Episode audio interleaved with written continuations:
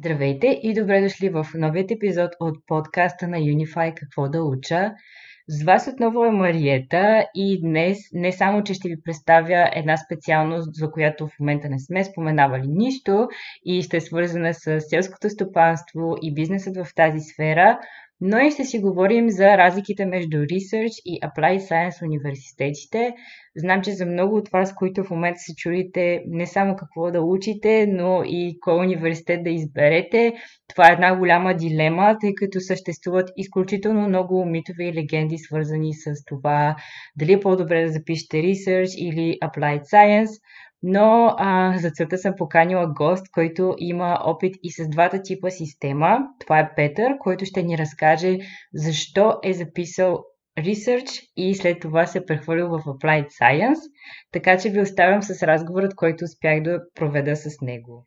Здравей, Петър! Много ти благодаря, че откликна изключително бързо на нашата покана да се включиш в подкаста Какво да уча.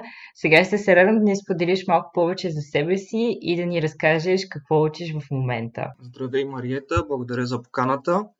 Аз съм Петър Дундин, от Велико Търново съм, на 21 години. В момента студент в Холандия, а така вече Нидерландия. Там уча в Haas University of Applied Sciences, програмата Business Management in Agriculture and Food, което на български ще рече бизнес и управление в земеделието и храните. Втора година съм. Защо съм втора година? Защото всъщност когато заминах за Холандия след като завърших гимназия в България, една година учих в Wageningen University and Research, но след една година там а, смених университетите и записах в Хас Университи Вено. Тоест, за да обобщим за нашите слушатели, ти имаш опит с двата типа университети в Холандия, Research, които са малко повече учене и ходене на място за изпити, докато Applied Science или приложните, които са повече работа в екип, а нещата така в действие, не толкова много теория. Защо взе това решение да се преместиш от Research към Applied Science? Може ли да споделиш за нашите слушатели какво те доведе до тази промяна? Разбира се, когато заминавах за Нидерландия за първа година, 12 клас, както всеки друг кандидат студент, имах тежкия избор да си избера университет. Твърдо бях решил, че ще уча земеделие, било то животновътство или растениевътство. Mm-hmm. И какво просто направих? Написах в Google най-добрите университети в света по земеделие. Дори не бях решил, че искам да е в Холандия, но като номер едно света ми излезе Wageningen University and Research в Wageningen, Холандия и кандидатствах там. Нали, отидох, първо посетих университета още докато бях гимназия на Open Days. Разгледах го, много ми хареса. Разгледах още няколко университета, включително и Ван Хол Ларенштайн, University of Applied Sciences, но определено Вахенинген ме впечатли а, с самата академична среда, с а, самите сгради на университета, като програма също. Също така и много ме поблазни, че е номер едно в света и реших, че това е моят университет. Следователно кандидатствах там и започнах а, първата си година като студент чужбина там. Нещата не започнаха точно така, както очаквах справях се с предметите, но ми костваше изключително много усилия. Нали, дори в гимназията аз съм бил от ученолюбивите ученици, старателен и така нататък, но всичко беше едно безкрайно четене, четене, четене на дебели учебници, което в началото се търпеше месец, два, три, изтикваш един, втори, трети изпит, но определено не беше това, което си представях. А, но с а, доста самодисциплина и, и мотивация от страна на семейство и приятели избутах първата година. Успешно. Тежко беше, да, но след, след първата година се замислиха реално от всичката тази информация, която в кавички назубрих, нали, само и само да си мина изпитите, какво всъщност ще ми е полезно. Понеже аз идвам от а, семейство, което се занимава с земеделие, имаме ферма, както животни, така и обработваме земя. И всъщност след една година студент в Холандия не бях научил абсолютно нищо приложимо. Да, бях цар на клетъчната биология, на биохимията и на други такива науки. Можех да правя дисекция на кула, например, но нищо от това не беше приложимо в семейния бизнес. И просто реших, че това, че е най-добрият университет в света в тази сфера, не значи, че всъщност е най-доброто за мен. И в края на годината доста рязко просто реших, че, че ще сменя университета. Но тъй като вече бях се запознал с а, доста хора из Холандия, а, приятели, които преди пък те са учили в Applied Sciences в Ван Хол Аренштайн и започнаха с мен първа година в Вахенинген University and Research. А, те бяха направили обратния избор от Applied Sciences да започнат в Research. Те ми казаха, че Ван Хол Аренштайн не е също за мен, така че ми се наложи сам да си потърся университет и да си избера нещо, което ми върши работа. И чисто случайно в интернет попаднах на Haas University of Applied Sciences Venlo, като много ме впечатли тяхната програма Business Management in Agriculture and Food. След като им прегледах учебната програма, имаше предмети, които наистина намирах важни и значими, които ми даваха със сигурност приложни знания, които да използвам по-нататък в кариерата си. И също така много ме впечатли множеството стажове и свободата на програмата, защото реално в моята програма първите две години университета ти дава предмети, които да учиш, примерно 10 седмици стаж, но последните две години от програмата от бакалавъра абсолютно сам си конструираш своята програма, като избираш дали искаш да учиш предмети в други университети или искаш да, да правиш стажове в фирми, които сам трябва да, да си ги харесаш, да си ги намериш, да се, нали, да се свържеш с тях, да си уредиш стажа. И тази свобода със сигурност беше едно от главните неща, които ме привлече, понеже ми дава възможността да, да специализирам в нещата, които мен ме интересуват и които по-нататък ще, ще ми потребват. В такъв случай за теб се оказва по-важно практиката пред това да четеш цял ден и да се явяваш на изпити. Видял си повече приложения в тази система и а, тъй като има много хора, които са скептични към Applied Science университетите, смятат, че реализацията след тях е трудна. М- като цяло ти какво мислиш по въпроса? Освен, че до момента ни разказа, че ежедневието ти се е променило коренно след тази промяна, а, можеш ли така да обобщиш за някои хора, които те първо се чудят, кой от двата типа да изберат, какви са разликите, плюсовете, минусите, защо според теб единият тип и защо другият?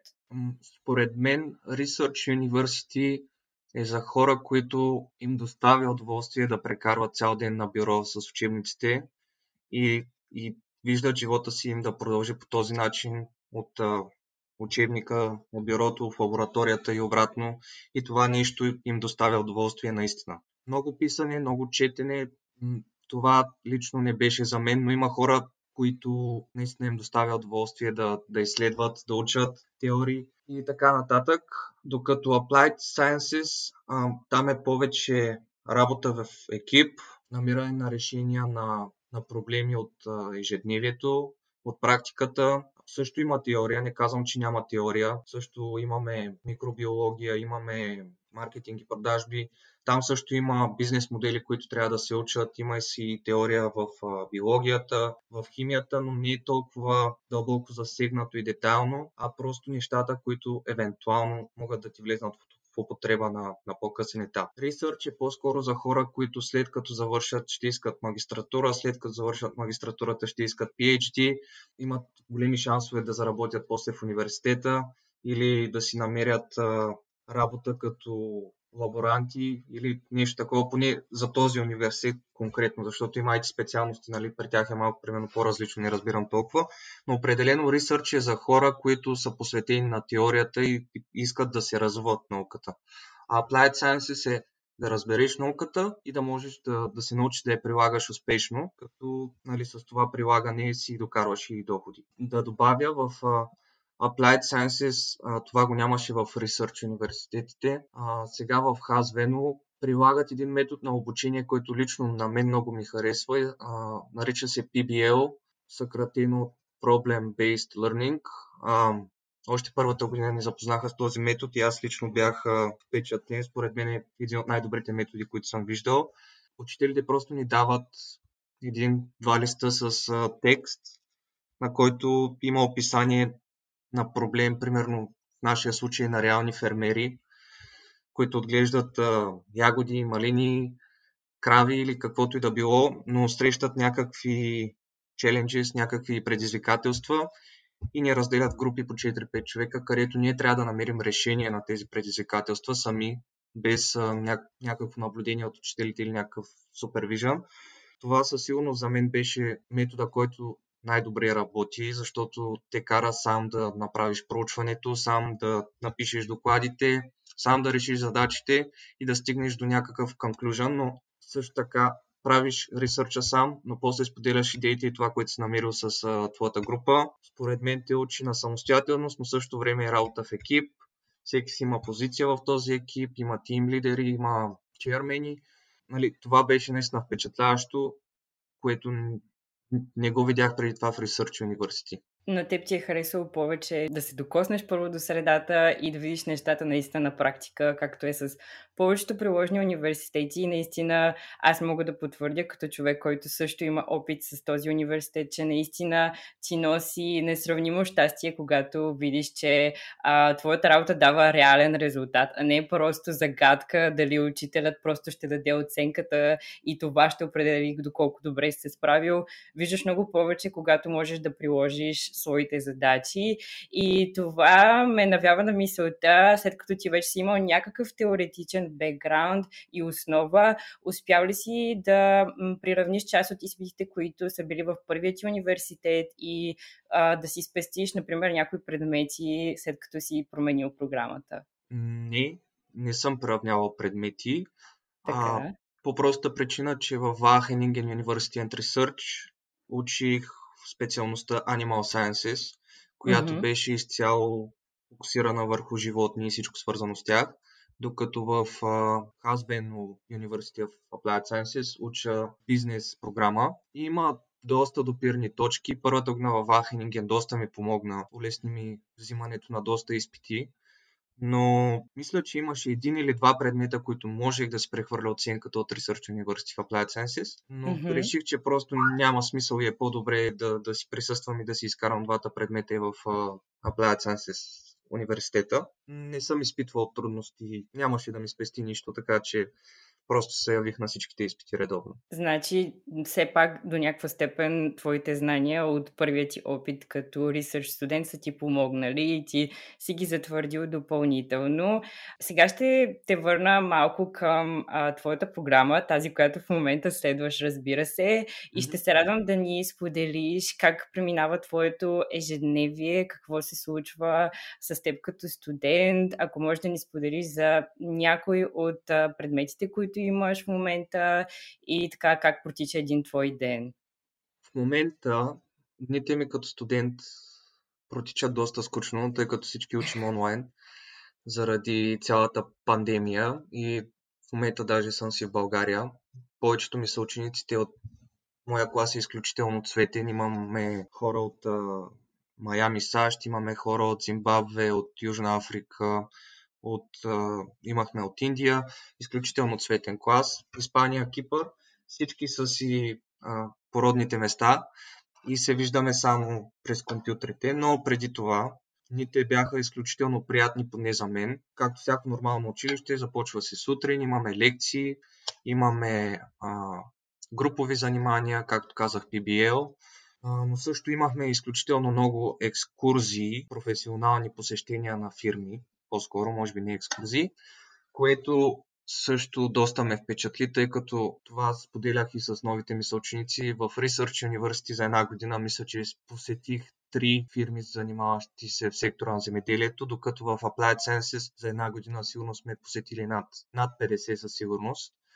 Така че има изключително много посещения на фирми, запознанства с хора, създаване на професионални контакти, които на по-късен етап от живота съм сигурен, че ще бъдат изключително полезни. А, освен нали, лекциите, груповите занимания, екскурзиите, университета се старае да, да ни организира различни събития, тимбилдинг, различни екскурзии, спортни дни, което също намирам изключително важно, тъй като университета е малък и ние сме малък клас, сме доста спотени, и с съучениците си, и с учителите, което аз намирам изключително важно, тъй като за сравнение в Research University бяхме 150 човека в курса и просто си една цифра, един студентски номер. Повечето учители не те познават, комуникацията се извършва основно по имейл, докато в Applied Sciences си напълно свободен, даже в междучасието да отидеш в учителската стая, да поздравиш учителите, да питаш как е минал денят им, да изпиете по кафе,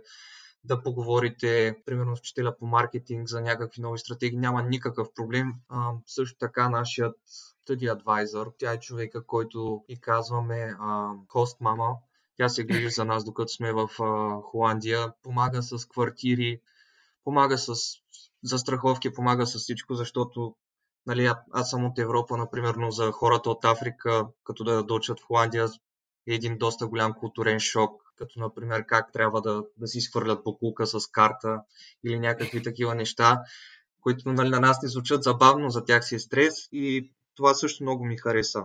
Ам, Звучи доста по-уютно, отколкото О, да, със сигурност. Определено е така. Ам, по-детайлно за, за часовете, обикновено лекциите продължават по час и половина като по средата на лекцията има 10 минути за, за кафе, за вода. Годината ни е разделена на 4 блока по 10 седмици, като накрая на всеки 10 седмици а, имаме изпити по предметите, които сме изучавали през тези 10 седмици. Обикновено имаме по 2 или 3 предмета по, по, през тези 10 седмици като някои от предметите продължават по два блока, т.е. по 20 седмици. Накрая трябва да се представи, примерно, доклад а, и се явяваш на изпит. Така. Е. Самото обучение в училище не е изключително. Лекциите не са дълги и натоварващи. Повече се разчита на сам подготовката вкъщи. Mm-hmm. Следователно, лекцията е по-обобщителна и накрая на лекцията има страниците в учебника, които, върху които трябва да се подготвиш за за следващата лекция, които ще, информацията от които ще, ще има в изпита. А, и обикновено всеки предмет трябва да му отделяш 40 часа седмично за самоподготовка. Т.е. три предмета, 100 часа, примерно 120 часа на седмица трябва да отделяш на, за самоподготовка, което за мен е доста завишено. Според мен по 2 часа, 3 максимум на ден за, за всичките предмети да отделяш е абсолютно достатъчно, за, за да се подготвиш. Тоест, ако имаш лекции днес от сутринта от 9 до 2 на обяд, прибери се, хапнеш, починиш, после от 4 до 6 учиш, след това си абсолютно свободен и аз го намирам доста, доста приятно, доста лежер, лежерно да, да учиш по този начин, защото дори в гимназията бих казал, че бях доста по-натоварен, отколкото в, а, сега в университета. А, понеже ти сравняваш и с предишният ти университет, там предполагам, ежедневието ти е било малко по-различно. Може ли набързо да дадеш така, да опишеш как е било тогава? Там ежедневието беше без сън, без време за хранене. Wow. И м- обикновено там прекарвах абсолютно целия ден в университета, като имаше лекциите бяха по, отново по час и половина. Между тях имаше по 20 минути почивка и една почивка един час на обяд. Приключвахме около 5 вечерта, при което аз ставах в библиотеката допълнително, доколкото имам сили, до към 9-10. Прибирам се, хапвам нищо набързо, после пак уча до към 2-3, сутринта ставам, заминавам на лекции и събота и неделя просто си беше нон-стоп библиотека. Библиотека. Библиотека а, със сигурност study load беше доста по-висок. Мисля, че беше около 60 часа седмично на предмет, но на мен и толкова не ми стигаха, ако трябва да съм честен. Изискваха изключително детайлно знание а, по всеки от предметите и да, имах доста поправки там. Всъщност по-голямата част от изпитите си ги взех а, на поправителните дати, не, не на първите дати. Звучи като натоварено ежедневие, в което дори и да учиш, не ти достига по никакъв начин времето, щом като споделяш, че си ходил на доста поправки. Да, така е. Такъв беше живота тогава. Да, но все пак ти си взел решението за себе си и си променил твоето ежедневие. А може ли да ни споделиш част от предметите, които са включени в твоята програма, като например посочиш тези, които най-много ти харесват? Дали има работа в екип? Мисля, че ти каза, че има и ам, след това ще се радвам да ни споделиш малко повече за стажът, който предстои за теб. Разбира се. Първата година започнахме с въведение в агрохранителните вериги. Доста приятен предмет, който наблюдавахме производството на храни от началото до края, т.е. от фермата през преработвателни цехове до маркетинг и продажби, статистика, предприемачество, горе-долу в тази насоченост са ни предметите. няма предмети, които са изцяло фокусирани върху една част от земеделието, например животновътство или растениевътство. доста са комбинирани предметите. наистина дават най-важната информация. Просто да имаш общ поглед, но, но върху абсолютно всичко от, от полето до, до рафта в а, супермаркета. Едни от любимите ми бяха маркетинг и продажби, тъй като преди никога не, не се бях занимавал с а, нещо подобно. ми се стори доста интересно да, да измислям реклами, стратегии, по които да предложа един продукт на потребителите. А, също така агрохранителни вериги наистина беше интересен предмет. Повечето от предметите, освен че имаме теория и лекции, време на тези 10 седмици ни дават и проект, който, по който работим в групи. Например, сега последният ни проект, той е по предмета Business Experience продължава 20 седмици и темата на проекта ни е агрофотоволтаици. Тоест, тъй като знаете, в момента е доста важно да се използва възобновяеми, да се използват възобновяеми енергийни източници се строят фотоволтаични централи но също време фермерите изпитват неудобство това, тъй като много от земята, която може да се използва за отглеждане на различни култури, бива застроена с соларни панели за електричество. Нашия проект е на тема как да отглеждаме растения и по-точно в случая коприва измежду тези соларни панели. И на по-късен етап, след, след като се обере копривата, от нея да се произвежда а, биомаса, която да се използва за различни неща, например за влакна, за, дори за някакъв вид биогаз, ако може да се намери альтернатива. Та това е доста интересен проект, поне според мен. Сега се търсим, а, трябват ни 10 квадратни метра, за да си направим а, два соларни панела, да засеем коприва около тях, и да изчисляваме, да събираме данни дали е достатъчна светлината, дали температурата е добра за отглеждане на копривата, колко време ще расте тя, кога ще е готова за събиране. А след като я съберем, ще а, наблюдаваме какви качества има тя и дали са достатъчно добри за различни технически цели или по някакъв начин да може да се изкарат пари от нея. И в този проект сме група от 5 човека. Работим както с университета, така и с фирма за компания, за която правим проекта. Те имат интерес. Да, тъкмо се чудех кой ще ви помогне с тази земя и къде е тя, но сега разбирам, че има и компания включена. Да, но, например, компанията ни остави, направо си ни остави сами да се справяме така че си използваме вече създадените лични професионални контакти в Вено в града, за да си намерим използвани соларни панели, за да си намерим 10 квадратни метра земя, за да може да си направим там проекта, да си съберем бюджет от няколко стотин евро, за да може да купим оборудване, с които да измерваме различни данни, температура, цвят и така нататък. Така че а, наистина ми харесва, че пак ни оставят сами да се оправяме. Това наистина много уважавам, защото нали, не са ни оставим на произвола на съдбата. Естествено, когато срещаме големи пречки, университета помага или фирмата, но главно предпочитат да се справяме сами, както и в а, реалния живот на по-късен етап. Да, вие ще имате доста контакти след като завършите, предполагам, и а, тези контакти са доста важни, когато си подаваш документите, например, за стаж. Така че а, ти ли някакви планове покрай това, защото сподели, че в края ще имаш доста дълго време да стажуваш. Мислиш ли, че след като толкова много от а, курсовите ви работи са свързани с фирми, а, вече можеш така да разчиташ на част от тях да те приемат да работиш за по-дълъг период и не просто за една курсова задача. Да, това е добър въпрос. Определено се даваме доста контакти, но, например, още първата година се, а, имахме програмата 10 седмичен стаж и беше изключително трудно всъщност да си намерим стажове а, mm-hmm. в сферата на земеделието. Тъй като по-голямата част от фермерите, да кажем, те не говорят английски, например.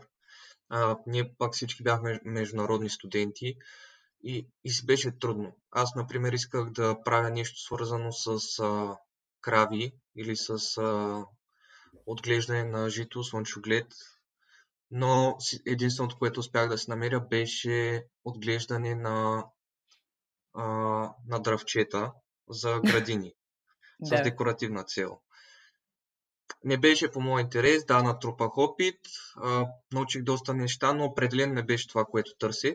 Та ще видим сега, а, тъй като стажовете последните две години също може да са в а, други страни, и имаме абсолютно свобода. Първоначалната ми идея беше да замина за няколко месеца за Штатите, но а, сега с а, COVID-19 и с а, всички тези штури неща, случващи се в света, може би всъщност ще си намеря подходящи компании в България. Mm-hmm. А, което пак ще ми е полезно, защото бъдещето ми е все пак тук. След този университет а, ще се развивам в България. Надявам се контактите и наученето от Холандия да ми помогнат за това развитие. Вече магистратурата, вероятно, може да я карам в Штатите или има добри университети в Англия, но дори да е в Холандия, това ще, се, ще го реша на по-късен етап. Да, може би в Холандия ще ти бъде от една страна по-лесно, защото познаваш системата, но има толкова много възможности пред всеки един от нас, така че съм сигурна, че ти ще намериш твоето място. И понеже сподели, че си имал доста повече свободно време, когато си записал в Вено, това означава ли, че е възможно да работиш докато следваш, тъй като много от кандидат студентите искат да разберат дали имат тази възможност да се издържат сами, докато са студенти. При теб успя ли като цяло да съчетаеш работата с ученето? А, нямах никакъв проблем да ги съчетая. А, дори мислех да започвам и втора работа, но точно тогава започна корона пандемията.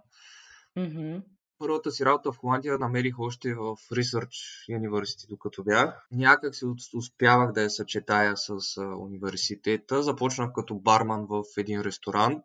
Не вярвах, че ще ме вземат, тъй като аз нямам никакъв опит в сферата. Не знам холандски и работя с хора, но пък бях изключително мотивиран. Имах много желание. Мисля, че за това ми дадоха шанс. Собствениците бяха доста доволни. А, след това напуснах работата, тъй като се премести в Вено. В Вено започнах да си търся работа работа първите месеци и половина не вървеше добре. Обиколих доста агенции. Не знам защо, но просто не можех да си намеря работа. Но по, на по-късен етап попаднах на доста интересна онлайн работа с а, изключително добро заплащане, с а, гъвкаво работно време. Сам си решаваш кога работиш, сам си решаваш колко работиш, беше изключително удобно, но дори да, да не си намериш такава работа, имам вече доста познати приятели, работят в супермаркети, в складове. Обикновено хората, които са в градове, където има университети, са доста толерантни. А, няма проблем да кажеш, примерно, другата седмица няма да идвам на работа, защото имам изпити, те те нали, разбират, те влизат в положение, а, съобразяват се с учебните ти часове спрямо работното време. Така че е абсолютно възможно да си намериш работа. Изцяло да се самоиздържаш, така не успях никога да го постигна, за жалост. А, докарвах си добри пари от работата, но определено нямаше как да ми стигнат а, да се самоиздържам. Познавам хора, които го правят. Нали, аз съм малко по-глезен, да кажем, защото живея в хубава квартира, а, пазарувам от по-скъпите супермаркети и просто да, мога да, си взема квартира от 300 евро и примерно да живея с 300 евро на месец и работата ми ще го покрива, но просто не го правя. По принцип е възможно. Също има и холандски финансирания. При различни случаи може да вземеш кредит, карта за път, там има още разни екстри, но аз лично не го правя. Да, ние имахме доста различни истории като цяло по този въпрос и винаги казваме, че е важно и ти как живееш, защото всеки има различни навици, а, различни изисквания към квартирата. Хубаво е все пак да чуем едно по-различно мнение, въпреки че работиш, ти сам си признаваш, че стандарта, който искаш да поддържаш, ти е трудно да го направиш като студент. И всъщност аз за това почнах да търся втора работа. Ясно. Тоест, втората работа е щяла да ти помогне да достигнеш до това, към което се целиш. А каква реализацията се твоята специалност? Може ли да дадеш примерни професии? Тя е доста тясно свързана с една сфера все пак. Всъщност, дори не си права, тъй като ние учим бизнес и управление в земеделието и храните, но бизнеса и управлението са си бизнес и управление. Аз познавам момичета, става дума за едно момиче, то завърши нашата програма преди две години, когато аз започвах. А, mm-hmm. В момента е някакъв тип управител в магазин на Nike, изключително oh. голям, в мол. Така че не е задължително да е точно тясно свързано с а, земеделие. Но ако говорим за професии, свързани с специалността, а, става дума за управител на ферма, на супермаркет, на хранителен магазин, международна търговия с хранителни продукти, с жива стока, с зърно, дори с логистика на такива продукти може да се занимаваш, реклама. Познавам хора, които, например, работят в агенция, която набира работници в сферата на земеделието. Дава изключителна свобода, поне според мен. Защото може да се занимаваш с производство, с преработка на хранителни продукти или на, на суровини от животни или растения. А, може да се занимаваш с търговия, било то на локално или международно ниво. Много са възможностите. Предполагам, че след като завършиш, ако си супер амбициозен, можеш да постигнеш целите, които си преценил, че имаш и възможностите, които е реално университета ти е дал като основа. И сега идва ред на моят любим въпрос, който ще и краят на разговорът ни.